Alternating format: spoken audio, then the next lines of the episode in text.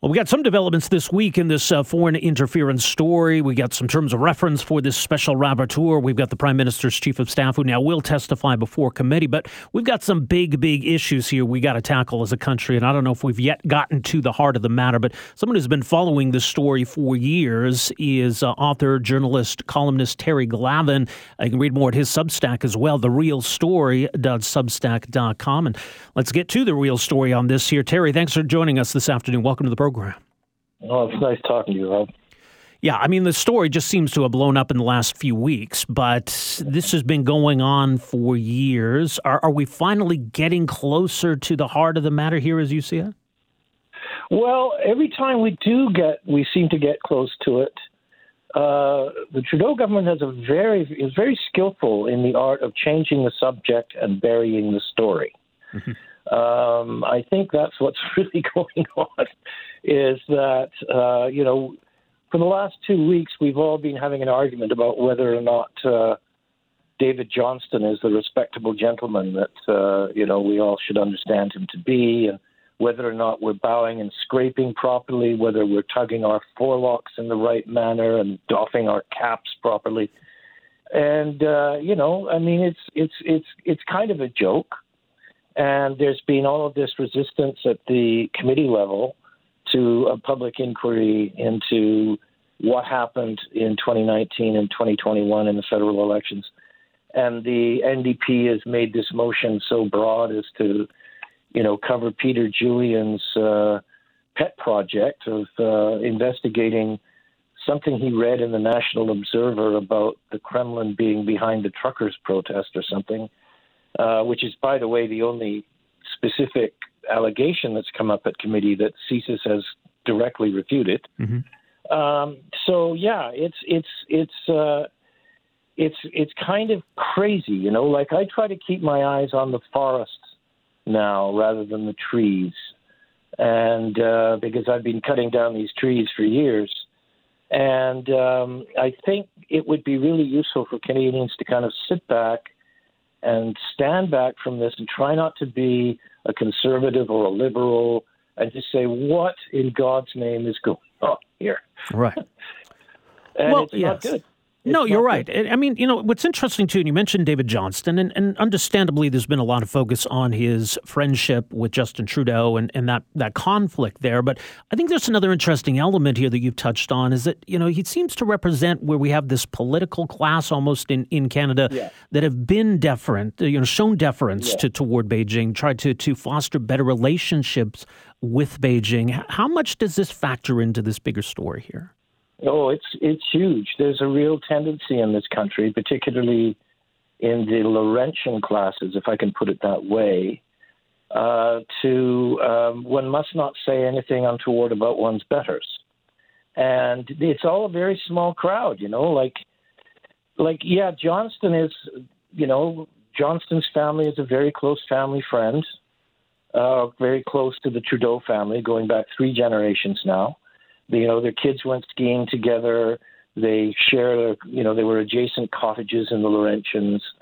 Um, the thing about Johnston that concerns me the most is, uh, well, I mean, if that wasn't bad enough, is uh, the fact that if you really wanted to do an investigation into Chinese influence operations in Canada, you would be invest. David Johnston would be have would have to start investigating his own friends and he would buy. You know, we're all focused on the Trudeau Foundation, which I think is worthwhile, because CSIS has disclosed that Trudeau was a willing subject of a Chinese influence operation going back to 2013, and part of that influence operation involved the donation of a million dollars to the Trudeau Foundation and to McGill University in Trudeau, Trudeau's father's name and a statue of Trudeau's father and Mao Zedong.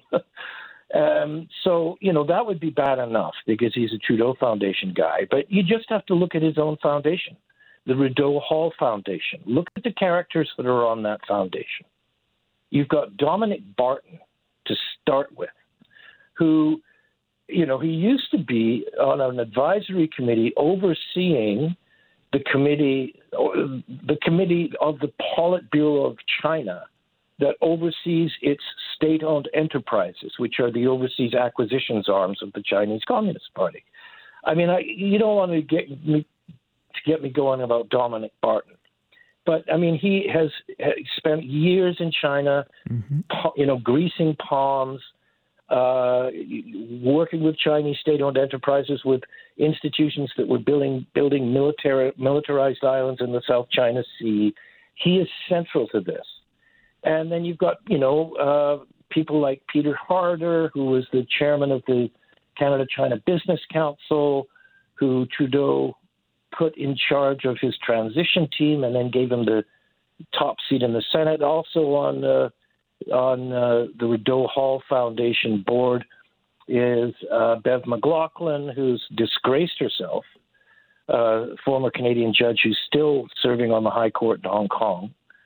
Um, I mean, he there, it's it's a you know, and and one of the directors emeriti of the Rideau Hall Foundation is Paul Desmarais, the third, who you know, and it's the Desmarais family in Montreal. They they founded the Canada China Business Council. It's SNC Lavalin, it's Bombardier, it's Sinopec, it's CNOOC, it's the whole crew of them. So, I mean, he's right in the middle of all of this. So, you know, I think this is the deal is that you have to understand election interference operations in the context of a broader influence operation that the Chinese government has been running very, very successfully in Canada for years. And the difficulty, imagine what I always like to say imagine if you're in CSIS and you're a high level guy and your job is to look at the bigger picture. And what you find is that the United Front Work Department which, by the way, has a budget uh, far in excess of the entire Chinese Foreign Ministry. Uh, at the broader macro level, it's hard to distinguish United Front Work Department influence operations from from federal government projects and policy. And when you're at the granular level uh, and you're surveilling the United Front Work Department agents in the hierarchy of the Mandarin bloc uh, in the GTA or Metro Vancouver, you know, you find that the, the, the you know, you're looking at fundraising, uh, activism, candidates, uh, nomination meetings. The, the, the United Front Work Department agents that you're surveilling are the same people as the Liberal Party is fielding as candidates. So what do you do if you're a CSIS guy, right? Yeah. It's like, my God, do I open a file on uh, this cabinet minister whose campaign co-chair is totally mobbed up? Uh, you know, it's it's really it's way deeper than people I think fully appreciate, and that's I think what uh, Trudeau is trying to change the subject from.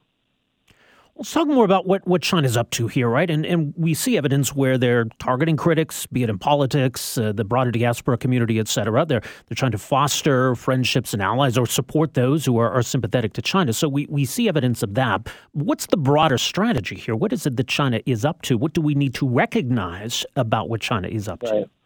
Well, what China's up to in Canada is the same as what China is up to in everything from, you know, the little countries in Melanesia – to Australia and Britain and so on. Canada, the project in Canada is of particular importance to the to, to Beijing because it's the North American economy. My God, uh, and you know Canada's part of a Canada-U.S. free trade agreement, uh, and if they can sneak in the back door into Canada, there's any number of uh, of damages that they might be able to do the the the strategy, the, the big picture strategy in Canada has been to kind of drive a wedge between Canada and the United States.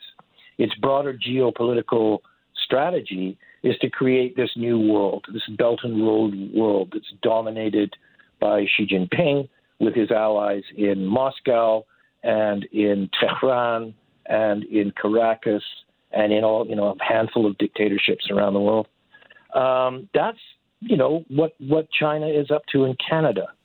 They, and and you have to see. I think it's really important to see the whole kidnapping of the two Mikes and Meng Wanzhou as a really significant event in that strategy. because what they were trying to do and what their compradors, if you like, what their agents of influence and their friends in the corporate class in Canada were doing at that time was saying, okay, screw it, this is happening. We need to just, uh, you know, break with the Americans, to hell with the extradition treaty, give Beijing what Beijing wants. Uh, you know, we can dress it up as a mercy mission of trying to get the Mikes back home. And we have seriously severed uh, uh, uh, a trust relationship with the United States to the advantage of Beijing. And that's what was going on there. And, uh, you know, I mean, the thing that kind of drives me crazy is that it's in plain sight, you know, like it's out in the open. Yeah. And um, that's the thing about corruption is the more of it there is, the more it becomes normalized, and nobody sees anything untoward about it. You know, when 2015 is a really important year. 2015 was the biggest year in uh, in the United for, for the United Front Work Department, which is Beijing's overseas strong arming and influence peddling operation. Biggest year for the United Front Work Department since Tiananmen in 1989. 2015 was the year that the Trudeau government was elected, and you have to remember that Trudeau campaigned on this entire proposition of drawing us out of the American economic orbit and marrying Canada's advanced capitalist economy and natural resources with Chinese capital and Chinese consumer markets. Big year. Mm-hmm. So it was a banner year for the United Front Work Department in Canada. And in 2018, uh, the United Front Work Department uh, absorbed the Overseas Chinese Affairs Office of the Chinese state um, and uh, started preparing for uh, very, very quickly for, for the possibility of a federal election. And so, you know, what what what is obvious and clear is that, and they, you know, the Chinese, uh, you know, communications and correspondences and conversations have been intercepted, showing that what they wanted to do was to make sure to do everything they possibly could do to to re, to to, re, to get the Trudeau government reelected in 2019 and in 2021. And um, you know, a couple of conservative candidates, there's no problem there. There's some ridings in uh, the Greater Toronto area, like Markham and Don Valley, where there's no difference. There's no there's no distinction. And and by the way, I think it's really important for readers or listeners to understand. This isn't about the Chinese community, right? In Canada, there's no such thing. There are several Chinese communities in Canada.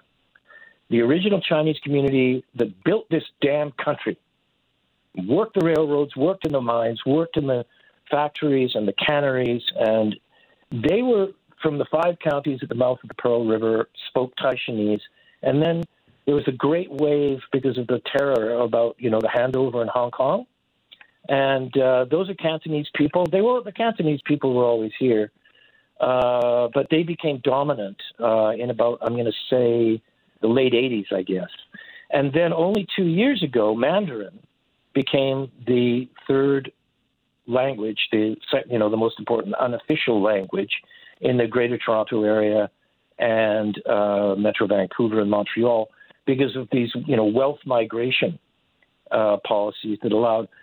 I, am counting about 500,000 uh, immigrants from mainland China, and I don't want to disparage them all, but it's mainly you know the real estate industry. It's mm-hmm. mainly the Mandarin bloc, and you know whatever decent and good Canadians are in that community, they're terrorized by the hierarchy, and the hierarchy is totally mobbed up.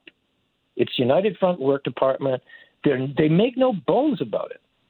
They, they, they go to banquets together. You see Senator Yuen Pau Woo and the local, you know, the consular, the consul general, and and you know these whale gamblers from from from China you know, with implicated in, in, in money laundering investigations in Vancouver. Mm-hmm. They they go to parties together every other weekend. I mean, it's that. I think this is the thing that's so brazen, right? It's like it's a message. It's a message to the hundreds of thousands of Canadians of Chinese origin, many of whom have family back home, that we're in the catbird seat here. We're we're in control and you better not you better mind your tone yeah. And and I think you know this is the thing that, and I, I have to confess, and I do. I wear my heart on my sleeve on this thing. I'm a human rights guy. I'm a senior fellow with the Raoul Wallenberg Center for Human Rights.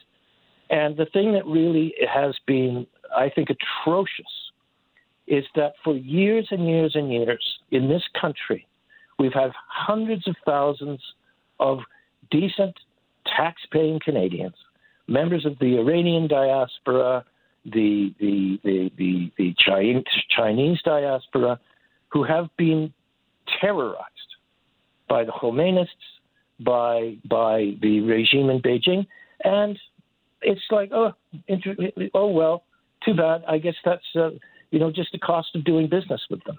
Right. Which gets to the question of where we go from here. A public inquiry, I think, would be useful. A foreign influence registry, all of these things would be useful. But ultimately, this is going to mean, I think, you know, a much longer and broader shift in our, our political dealings with China, our China policy, and just you know, recognizing Beijing's intents. Like, that's the biggest shift we need. Ultimately, Terry, what's going to change all of this?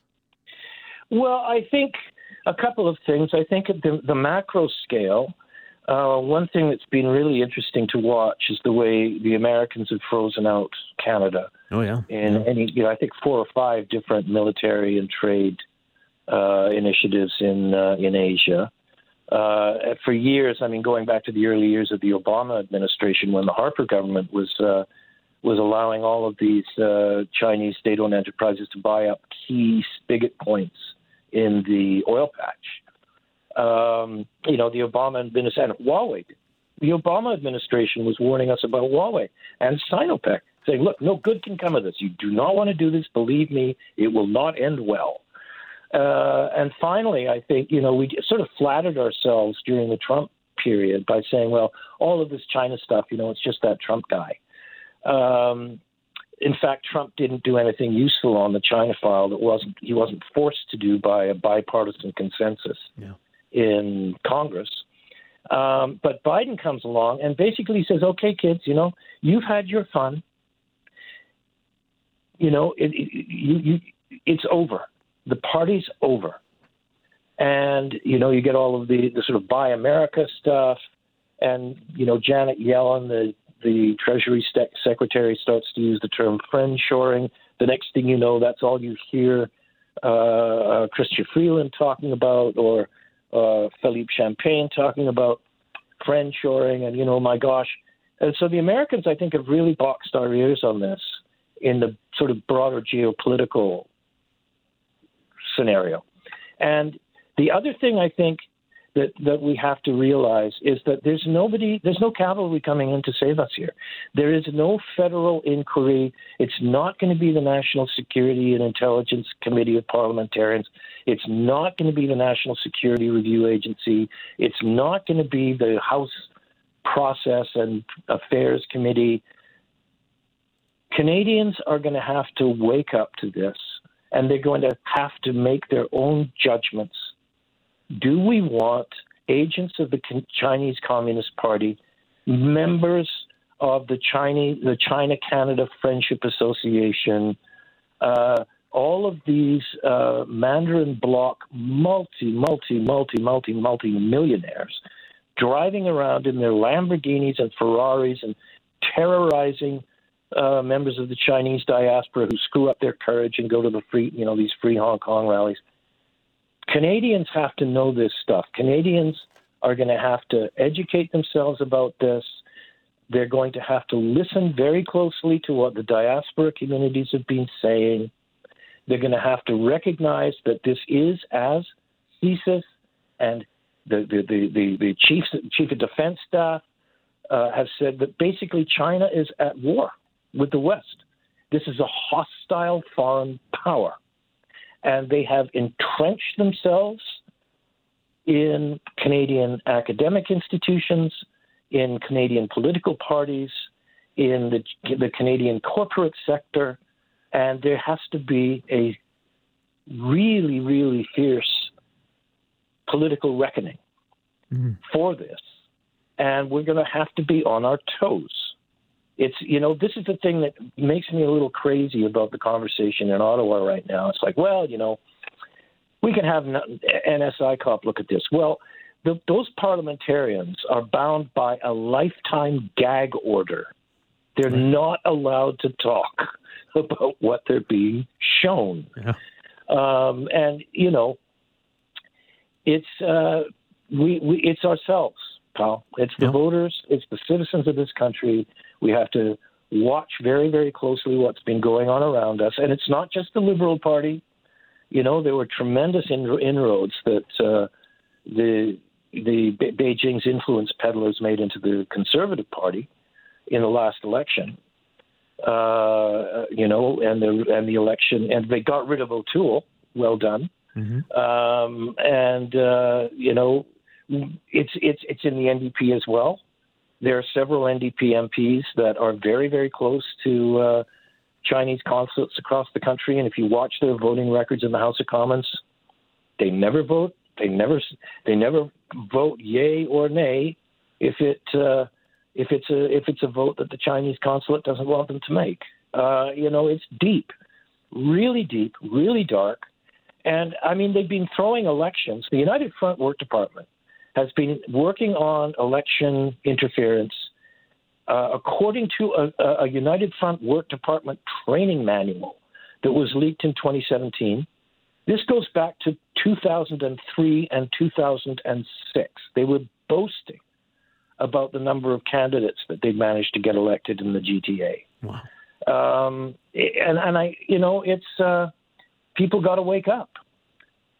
You know, when uh, those two years, I think, you know, 2015, 2018, the the expansion of the United Front Work Department, uh, the, the the the the you know high gear that uh, the UFWD went into in Canada, they had it made. I mean, they had their guy. This is their policy in Canada was Trudeau's policy in Canada. I'm sorry. I know it sounds partisan and all that kind of stuff.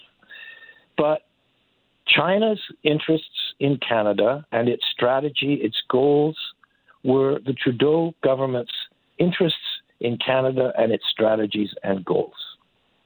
There's no way around that. I'm sorry. I know this really is upsetting for liberals to hear, and there's a lot of decent liberals out there, and I don't want to hurt their feelings. Right. But that's just it. That is it. And it's been right in front of our noses. And year after year after year, we get these public reports from NSICOP, from CSIS, from the RCMP year after year after year. And now it's like, well, you know, I have to confess to you, Rob. Sometimes I think, my God, is it too late? I don't know. Let's hope not. We'll see how this plays out in the coming weeks. Uh, much more from you, of course, uh, nationalpost.com, ottawacitizen.com, and uh, in more detail at your Substack newsletter, The Real Story. Substack.com. Terry Glavin, always a pleasure. Some great insight on this. Thanks so much for joining us here this afternoon. Thanks for having me,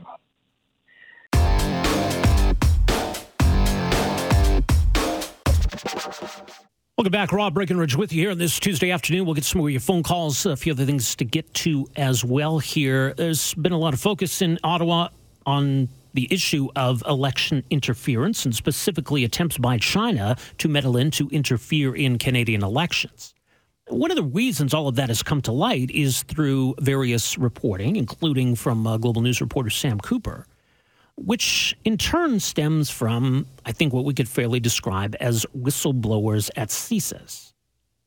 In fact, one of those whistleblowers penned an anonymous op ed late last week in the Globe and Mail laying out the reasons for why he or she felt compelled to share information. Information and the sharing of which uh, that that individual could find himself or herself in trouble for. It's information that these people have access to, but are not supposed to be releasing.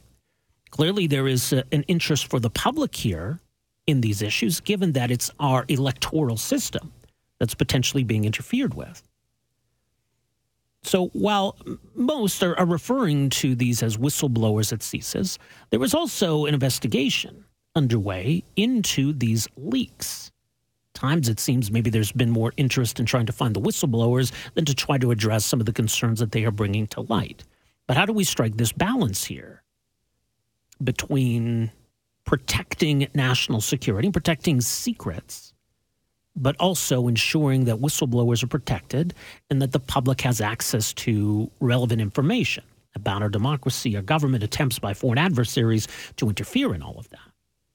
It was an interesting uh, op-ed pen for uh, Global News over the weekend on the importance of you know, protecting democracy, protecting whistleblowers, and, and warning the government not to go overboard here in its hunt for the leakers. Uh, joining us for some further thoughts on all of this, very pleased to welcome to the program the author of this piece, uh, Cameron Hutchison, a law professor at the University of Alberta, focuses on areas of freedom of expression and the public interest. Professor Hutchison, great to have you with us here. Welcome to the program. Thank you very much. Nice to be here. So, where do you come down on this question as, as to whether these are, are leakers deserving of prosecution, whether these are whistleblowers acting in the public interest, or if we're, we're somewhere in between here? Um, well, I, I tend to shade towards uh, seeing them as whistleblowers in the public interest. Um, you know, leaker is more of a, a negative term, I right. suppose. Um, having said that, uh, you know, you, you've outlined in the introduction a lot of um, issues that you need to balance, a lot of things you need to balance um, in order to, you know, um, both protect whistleblowers, but also, um, you know, maintain, in this case, for example, the integrity of, of the security, uh, national security apparatus. So it's not an easy, not an easy issue to, to wrestle with, but I definitely think in a case like this, you have to side with the whistleblower, given the nature of the information that apparently has been leaked and the way it's been reported. I don't, and trying to investigate to find out who these people are. I don't think anything damaging about how that information was obtained, for example, was, was released to the media or the media reported on. So I'm not sure what the preoccupation is with trying to find this person or these persons when really what they've done is, uh, you know, enormous public uh, public interest value. Yeah, and I mean, you know, ultimately it's up to our elected officials to decide how to approach matters of national security, et, et cetera. And, and the decision to do or not do something based on, on a report or warnings does fall to those leaders, right? So it, it's not, is it to any degree taking away from, from that element, you know, that the elected officials have the final word if, you know, we're looking at this information through the lens of, of those who leaked it or, or provided it? Well, I think um, you know, I think there are safeguards in place in terms of how this stuff, you know, gets disseminated by the the news media. So, I mean, in the normal course, we don't necessarily want people, or nor is it newsworthy for people to, you know, release internal information about what's going on in an organization. Um, often, you know, it's just not of particular interest. Um, sometimes when you have an example like this where it sounds like there's been a long-standing issue in government inaction, um, and it might not even raise rise the level of like wrongdoing for which you might be able to use a, a whistleblower mechanism uh, to filter it through. And, and so often what happens is it gets leaked to the press. And if the press thinks it's newsworthy enough, then they report on it. And when the reception is like reception is on this information that, you know, people are, are very concerned and they're, you know, I think generally happy that this was released. I just think at that point it's not something to try and go out and investigate who it is and then fire them and then prosecute them which I, I, I, suppose technically they could do, right? I mean, if they did mm-hmm. identify the source of this information, those individuals or individual could be fired, could be prosecuted. But even if there's a legal justification for that, you, you don't think that's in the public interest. I don't. I, I think you know there's some discretion there. I think they they may have to have the appearance of an investigation, both internally for purposes of maybe firing the person or uh, externally by RCMP to see, you know, who, who violated this act. But they don't necessarily have to follow through on that if they find out who it is. And so that's that's one way you could deal with it. But it's also true too. I think that we need greater protections for news sources in Canada. We, we recently had a law passed that tried to to improve those protections. I don't think it goes far enough. And, and I th- really think that, you know, if you read that um, anonymous op-ed in the Globe on Friday, um, the very uh, I've, I've read those stories before of whistleblowers who really told with their conscience about the right thing to do, and and um, I have no doubt that you know it's completely true what that person is saying. And I think when you think of when the public thinks about what they've done and what they're willing to sacrifice for giving this information to us, I just think we need to do a better job protecting them. Right. And I mean, you know, there's even the theoretical possibility here that the journalists themselves who reported on, on, these stories could face some kind of repercussion or prosecution. I mean, that would be quite a step to take here. What what do you think the fallout or, or the implications of that would be? Yeah, technically, it sounds, it seems like if you look at the Security of Information Act, that merely receiving what you know to be classified information is an offense. Uh, that of course, doesn't look very good if the RCMP starts suing um, newspapers for reporting on a story like this. Nor, nor do I think if they went after the source to try and go to court to find out who this is um, by forcing the journalist to disclose who the whistleblower is. I, I don't think those are good looks. I think they're kind of heavy-handed, and I think they, you know, I, I think they, especially at this stage, it, this looks like a way to deflect from the real issue. And I mean, the first reaction of the prime minister is, you know, to deflect, deflect, deflect. And one of the deflections was to go after the leaker. And I just don't think, you know, I think we'd be better served if our politicians um, just answered the, the the issues to the public about what you know what what's going on instead of trying to shoot the messenger, so to speak. No, exactly. And I mean that that's the thing. Even if we want to get narrowly focused on the specifics of whatever might might have been done here, you know, this kind of firing or prosecution or both, that would really put a chill, wouldn't it, on, on other potential whistleblowers, not even necessarily in, in CSIS, but in other government agencies and organizations. Absolutely. I mean, the you know the stakes are higher because of CSIS and the Security of Information Act and the possibility of criminal prosecution. But yes, it you know, our courts have talked about that, uh, the chilling effect of sources coming forward. I mean, we, we, in our laws, we recognize we've created an act actually to try and protect these sources and our Supreme Court has said, you know, we need to protect these sources. They're invaluable for bringing matters of public interest to light. Yet it seems when the rubber hits the road, we do a really poor job of doing that. Um, and I just think we need to do that. And I think part of it is the, the easiest way to, to do that is to use some discretion in cases like this and just say, listen, we're going to say we're going to look for these people. We might find out who they are, but we don't necessarily have to follow through with any consequences. And that might be the maybe the best way to deal with this, a more pragmatic way to deal with it. Um, if they go to court, I, I don't like the chances. I, I think uh, you know, if they try and find out who the, these whistleblowers are, I think our law as it stands right now would uh, a court would order them to disclose who they are, and, and then uh, you know we'd have criminal prosecutions of these people. Well, we'll see where it all goes from here. Your commentary is mentioned. It's uh, up at globalnews.ca. Professor Hutchison, thanks again for joining us here this afternoon. Appreciate it. Thank you very much for having me. All the best.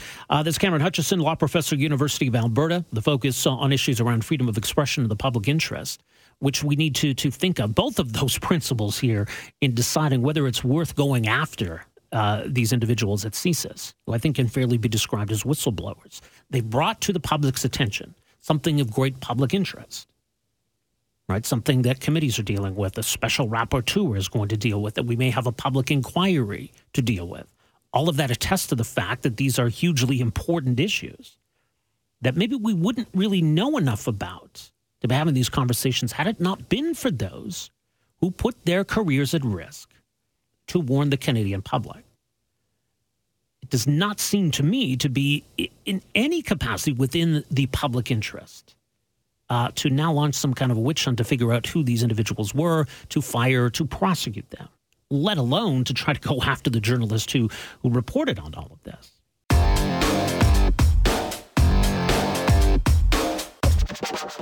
It's going to be a big week in the nation's capital, though, for another reason, as U.S. President Joe Biden this week will make his first official state visit to Canada. Now, it's taken a while for some, I guess, obvious reasons. Uh, for the president to to get here to Canada, mind you, as we've started to come out of the pandemic, uh, the president has made other visits abroad. But this month, uh, Thursday and Friday, will be his first official visit to Canada. There's plenty for the two leaders to discuss here. Joining us for more on what issues are overshadowing this visit, what potential sources of friction there, there might be here between these two ostensible allies. Very pleased to welcome to the program here this afternoon Dr. Christopher Sands, Director of the Canada Institute of the Woodrow Wilson International Center for Scholars. Uh, Christopher Sands, good to have you with us here. Welcome to the program. Uh, thank you very much. Nice to be back. So, COVID's one reason, big part of the reason why it's taken this long. But are there any other reasons here? Why has it taken up until this point for Joe Biden to, to visit Canada? Well, I think there uh, there are two factors here. One is a very complicated international schedule. Uh, the president and the prime minister run into each other at NATO summits, G7, G20. Uh, the list goes on. And so there's a sense that the Canada-U.S. relationship is always being worked on uh, certainly at the at the level of officials and their conversations all the time. People forget there are not that many capitals in the same time zone as Washington, and so it's really easy for the two leaders to communicate. Mm-hmm. But the the in-person visit is really important, and the reason it's important is the symbolism. It, it suggests. Uh, or actually symbolizes, it, embodies the American commitment and uh, and real recognition of Canada as as an ally. And I know some Canadians feel ignored or or maybe misunderstood. It's really important to do that symbolically. The second reason that this has taken so long is the polarization of American politics, which means that everything from passing the budget to figuring out an approach to the green transition and getting it through Congress uh, really preoccupies a leader's time. Uh, there's a little bit of that in Ottawa because of the minority government, right. but it's certainly an issue for President Biden, who needs to work the phones to get his legislative priorities going, and also needs needs to watch already for the 2024 election, his rivals beginning to to move forward in the Republican contest, and also uh, taking note of some of the political movements that might change the balance of Congress if and when he were to face a second term. So the domestic preoccupation, a busy international schedule, and the sense maybe that's a third thing. But the Canada-U.S. relation is ticking, U.S. relationship is ticking along pretty well. So focus on the crisis, not necessarily on the uh, very nice neighbor that you have. Yeah, that makes sense. Um, I do wonder, and I think a lot of Canadians noticed it last week, as you had uh, President Biden standing shoulder to shoulder with the leaders of uh, Australia and the United Kingdom and this AUKUS security partnership. There was a notable absence there, I think, as, as far as a lot of Canadians saw. As here at, at home, we focused on some of these issues around China and Canada's policy toward the Chinese government. You know, the question of whether we've been out, out of step at all with, with the U.S. on this. Is that reflected in, in some of these security policy decisions the U.S. is pursuing? Is, is there any kind of rift there? I, I don't think there's a rift. I think what we're seeing is a consequence of the, the regional sort of stovepipes at the State Department and the Defense Department. Uh, mm-hmm. we could always count on Canada being on people's minds in the NATO transatlantic space. Uh, there was lots to point to. You were a NATO member, etc. And in that post World War II era, you had made such big commitments to to Europe uh, and you were such a good partner that the U.S. was always thinking about Canada. I think the phrase that Dean Acheson uh, used in his memoirs was was that you were present at the creation of this sort of world order that emerged. But I always think a little bit back to John Holmes, the famous Canadian diplomat who lived through the same period and observed that if you looked at it now, it looked like it was a genius uh, plan that the U.S. rolled out with the Bretton Woods, the IMF, the World Bank, the United Nations, NATO. But at the time, it looked a lot more like trial and error and just trying to figure out where you could get traction. And in the world now, the U.S. is experimenting. Will the Quad be the important Asia Pacific actor for defense? Will AUKUS take that role? There's even an organization I was I was a little startled to see them talking about the I2U2, which hmm. was uh, Israel, India, United States, and the United Arab Emirates. That's a kind of an interesting uh, collection. But the U.S. is out there doing that, and unlike after World War II, the world's bigger, is more complex, and and you know Canada's been playing catch up. Um, it, it is not a major defense spender. Its development assistance is is a little bit less than than one would hope. And your diplomatic corps works really really hard, but they've been seen in a much more regional context. And I I think Canada should be very much present in our discussions of the Indo-Pacific. Canada's got a strategy now indicating where it might want to be helpful. Uh, but I think the U.S. has been neglectful in not sort of thinking creatively about how Canada can add some value and, and giving Canada some clear signals that it's welcome, but not for a free ride. It, you have a seat at the table, but you can also help. And, and mm-hmm. thinking through where Canada can be helpful, that, that's something that the U.S. hasn't done enough of. And I think it makes it harder for Canada to figure out whether they belong and often gives Canadians the feeling that that we're leaving you out on purpose, or as you were saying, that there may be some sort of rift there. When I really think it's just that we've we've just not done our homework and we've been a bit neglectful on that. When it comes to more domestic issues and more economic issues, I mean, we, we went through a period where we were renegotiating NAFTA. There, there was a lot of tension on, on those kinds of trade and economic issues. It doesn't seem like there's any of that there at the moment. I mean, both administrations are dealing with similar problems in terms of, you know, the economy, inflation, et cetera. But that doesn't seem like it's going to be uh, much of a topic of consideration. Are those issues pretty quiet for now? they are pretty quiet. There are a couple things, and I think you know certainly you go to Ontario and and there are the discussions about uh, electric vehicle battery subsidies, and Canada was proactive in a way that the Europeans w- were not, and so when the consumer subsidies were rolled out. Uh, Canada was included as, you know, stuff made in Canada would count and consumers could buy vehicles partly made in Canada. But then when the U.S. put billions of dollars in subsidies out there for electric vehicle battery manufacture, that put a lot of pressure on Canada and, and really other countries. And I think a lot of our European and Asian allies, I, I think about South Korea and the Netherlands and to some extent Germany, saw their best companies opening up new facilities in the U.S. to take advantage of those of those grants. And uh, you know, it's one thing we need more capacity. It's one thing if we add capacity. It's another thing if all we're doing is moving the capacity around, and the U.S. gets all the benefit. And I think Canada's like most of our allies. If the U.S. opens up its wallet, there's just so much money. Uh, there's no hope of winning a subsidy war. And I, I give the Canadians credit. You managed to get a Volkswagen electric battery plant, and that was a real mm-hmm. coup. But uh, but it costs a lot. And it's going to cost a lot the next time that comes up. So trying to avoid a subsidy war is is pretty important here, and I think the U.S. has been a little too focused on America first. Um, Canada's tried to appeal on this, but there's a lot of work to do. I think it's not a it's not a huge fight like the fight we had over the Keystone Pipeline, Keystone XL, um, but it is an area where I think there's some tension, and if we don't resolve it, it, it could end up becoming a bigger problem. There's also some border issues here, which is interesting. I mean, the U.S. has its own issues on its southern border. Uh, Canada would, would like to see the safe third country renegotiated so we can deal with some some problem spots along our borders. I don't see that there's really any incentive for the U.S. to want to reopen all of that. So, what about that as a, a potential source of, I don't know if tension is the word, but disagreement anyway? Oh, it's a real hornet's nest, and for a couple of reasons. One is the Supreme Court decision in Canada, the Canadian Supreme Court, uh, as a result of a lawsuit that was brought by uh, some human rights activists, um, challenged Canada's designation of the United States as a safe third country toward the end of the Trump administration. And when that agreement was signed uh, between the two countries, we, we recognize each other as safe third countries. Um, it, it was in the 70s. But with Donald Trump as president, I think the activists were saying, well, you know, how can you call that safe uh, under Trump? And the Supreme Court of Canada looked at that and kind of put the rhetoric to one side and said, well, the problem is there was never any process. Like Canada had no way of determining that the U.S. was a safe third country or not. And so it asked for a process. And Canada has been sort of looking at what it could do, what would be a reasonable process that would satisfy the court.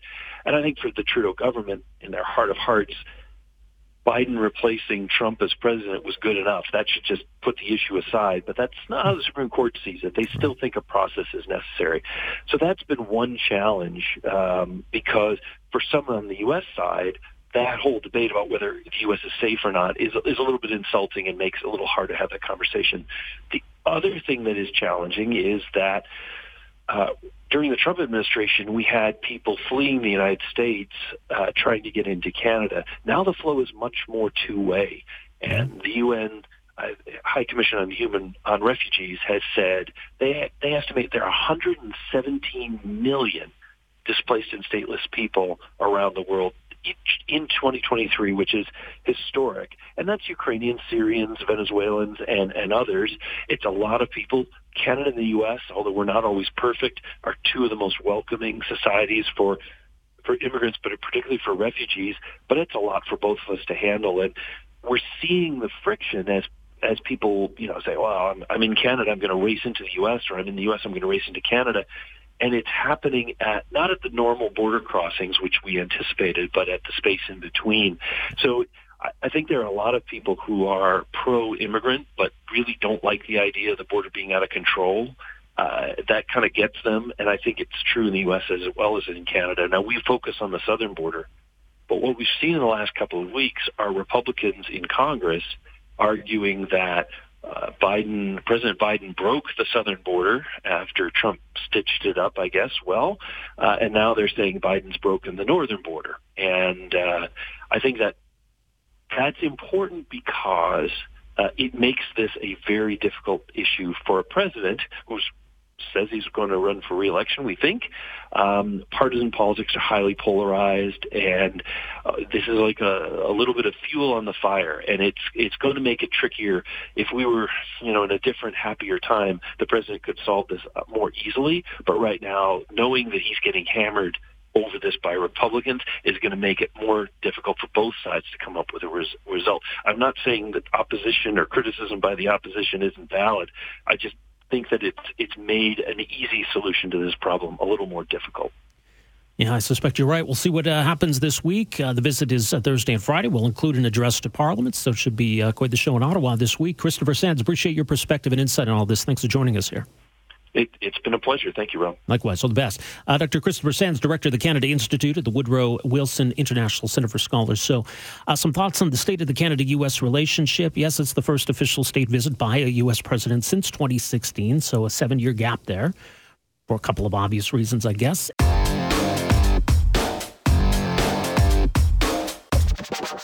All right, welcome back. Uh, let's shift from the uh, poop show in Ottawa to the uh, poop show in city parks. Uh, literally, you know, as the snow melts, there's going to be lots that's uh, left behind.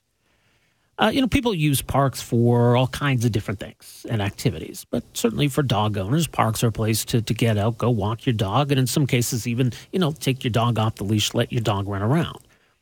dogs are dogs, and dogs do their thing. It's up to us as dog owners to clean up that thing. Unfortunately, many don't. Too many don't, it would appear.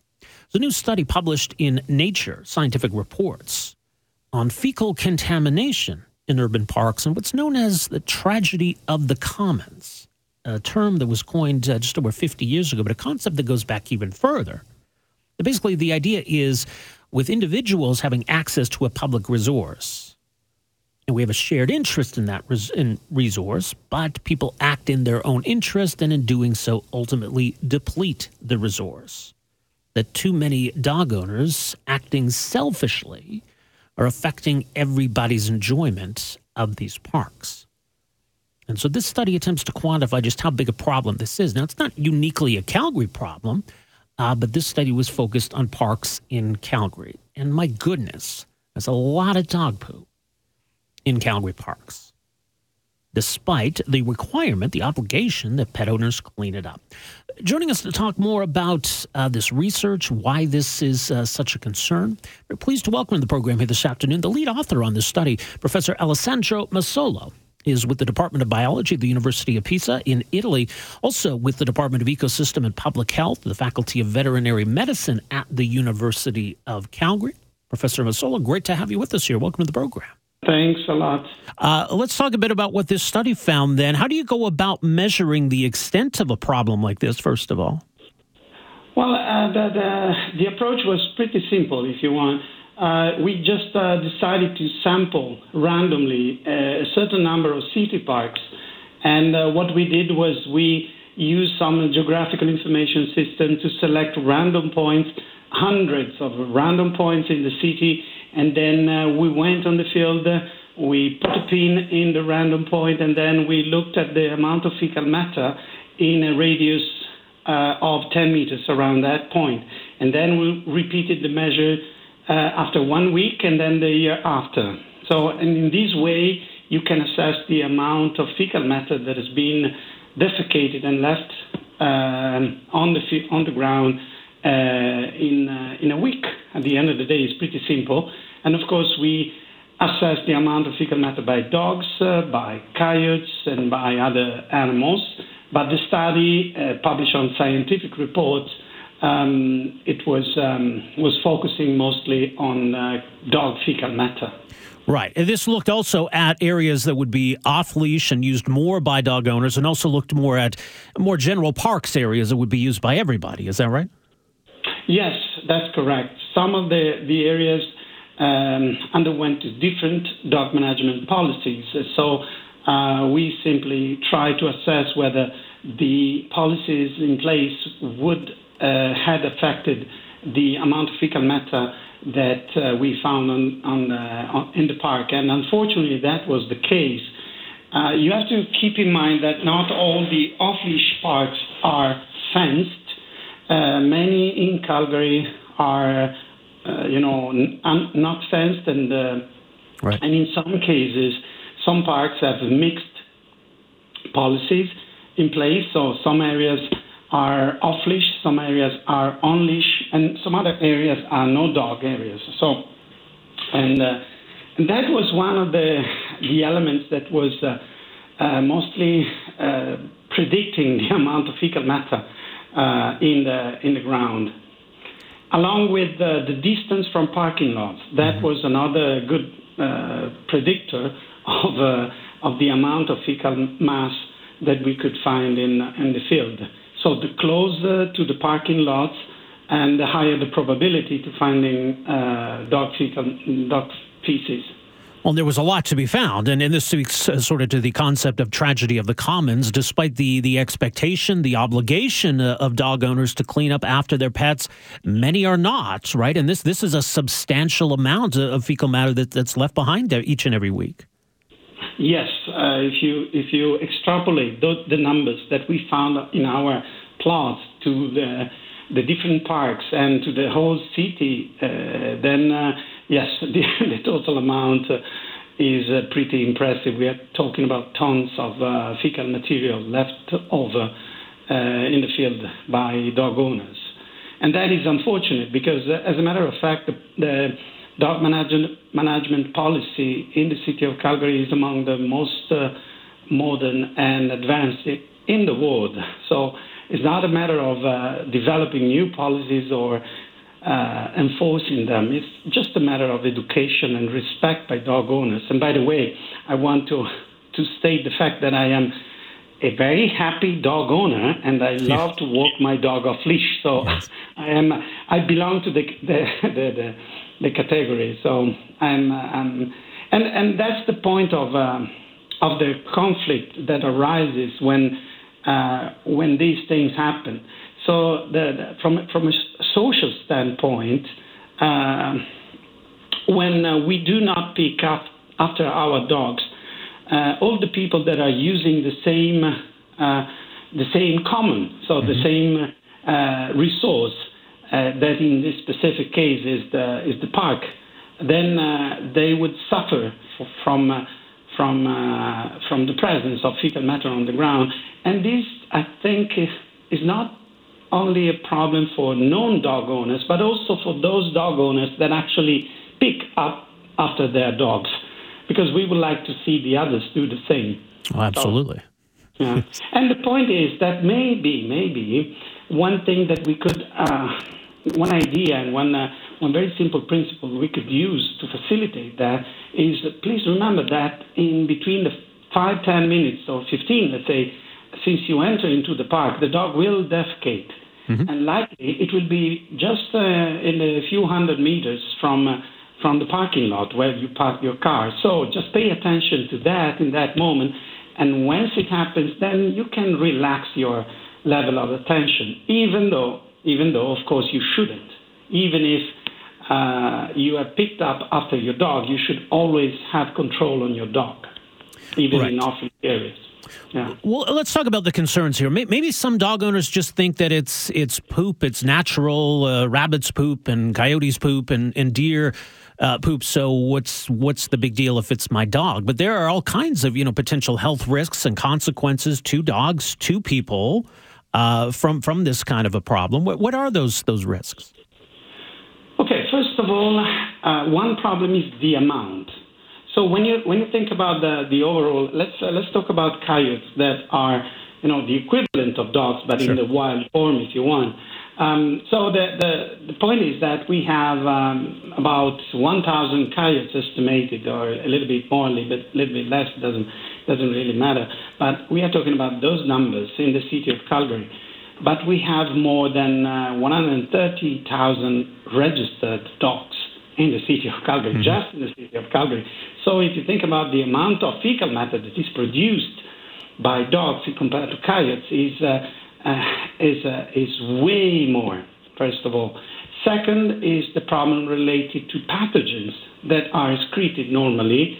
Uh, or potential pathogens that are excreted with the feces. We can talk about this uh, E. coli, we can talk about general bacteria, uh, and gastrointestinal parasites that are excreted with the feces. So when when when you have such numbers, even if the dogs are uh, regularly taken care of, the likelihood of shedding uh, pathogens and parasites is way higher. And so at the end of the day, by not picking up after your dog, you increase the risk of accumulation of these pathogens in the in the environment. And for example, with the water, uh, after snow melting or after uh, rain, these uh, pathogens may accumulate in ponds where other dogs drink, for example, or in areas where children are playing. So we don't want that, of course. And uh, in uh, some of these pathogens may or may not be zoonotic, meaning that may be transmitted to people as well. One of them is the one that we have been studying since, um, I would say, 15 years. Um, that is a Echinococcus multilocularis, that is a very important gastrointestinal parasite that usually lives in the intestinal tract of uh, wild and domestic canids, so coyotes, foxes, and dogs. And uh, these uh, worms, when they, are, when they reach maturity, they release the, the eggs in the intestinal tract of the of the definitive host, that is uh, the coyotes, let's say, and uh, these eggs are, def- uh, released in the field uh, with the feces, and they contaminate the environment. And uh, think about a dog that is uh, that is shedding eggs. It may contaminate your backyard and even um, even your couch or your bed, depending on your habits. So, and if you think for example, we have estimated that roughly 1% of our dogs in the city of Calgary are uh, at some stay at some time of the year they are positive. They they carry this kind of pathogen. It looks like a, a small prevalence, one percent, if compared to the coyotes that are. It's very common in coyotes. Let's say 50% of coyotes they carry that pathogen, but 50% of 1,000 is 500. Right. and uh, uh, one uh, or 130,000, well, you know, you do the math and yeah. you see that the numbers are impressive. Well, so. indeed, yeah. Some important points. As mentioned, uh, this study is published. It's at Nature Scientific Reports, nature.com. Professor Massolo, thank you so much for the overview and the uh, insight. Appreciate your time here. Yeah, thanks for inviting me. Have a good day. You as well. There you go. That's uh, Alessandro Massolo uh, with the Department of Biology at the University of Pisa in Italy, also with the uh, Faculty of Veterinary Medicine at the University of Calgary. So the lead author on this study, which concludes that yes, there's a lot of dog poop in city parks. There's too much, and it's uh, a problem. Again, I mean, if people were picking up after the pets like they're supposed to be, this wouldn't be a problem. And now I'm a dog owner too, and I mean, I, I make a point of like if I'm taking my dog for a walk, I've got the poop bag and the backup poop bag and if somehow, you know, it's happened a couple times where I forgot one or I didn't have a backup, then I'll go home and get it and I'll go pick it up. Like, I, I just don't want to be that dog owner. I remember getting into it with somebody, and we were out of town visiting family. We had the dog uh, with us as I was taking her for a walk, and we're walking uh, in a neighborhood, and, and she stopped to pee. Right? She wasn't pooping, but somebody from their window thought that she was, and they yelled and they said, "Hey, pick up your dog, bleep!" And I said, "She's not." It was weird. Anyway, I just walked on. I came back the same way, and the person came out and. you know, I'm, I'm sorry. I, I just, yeah, I thought anyway. And I, I mean, I kind of get it at some level. It's frustrating. It's annoying. You see someone walking their dog and the dog's clearly pooping and the owner's not doing anything. It's like, why? Just pick it up. Thanks for downloading and listening to the podcast. Don't forget to subscribe, rate, and review for free at Apple Podcasts, Google Play, or wherever you find your podcast. You can also find me on Twitter at Rob Breckenridge. And you can email me, rob at 770chqr.com. Talk to you next time.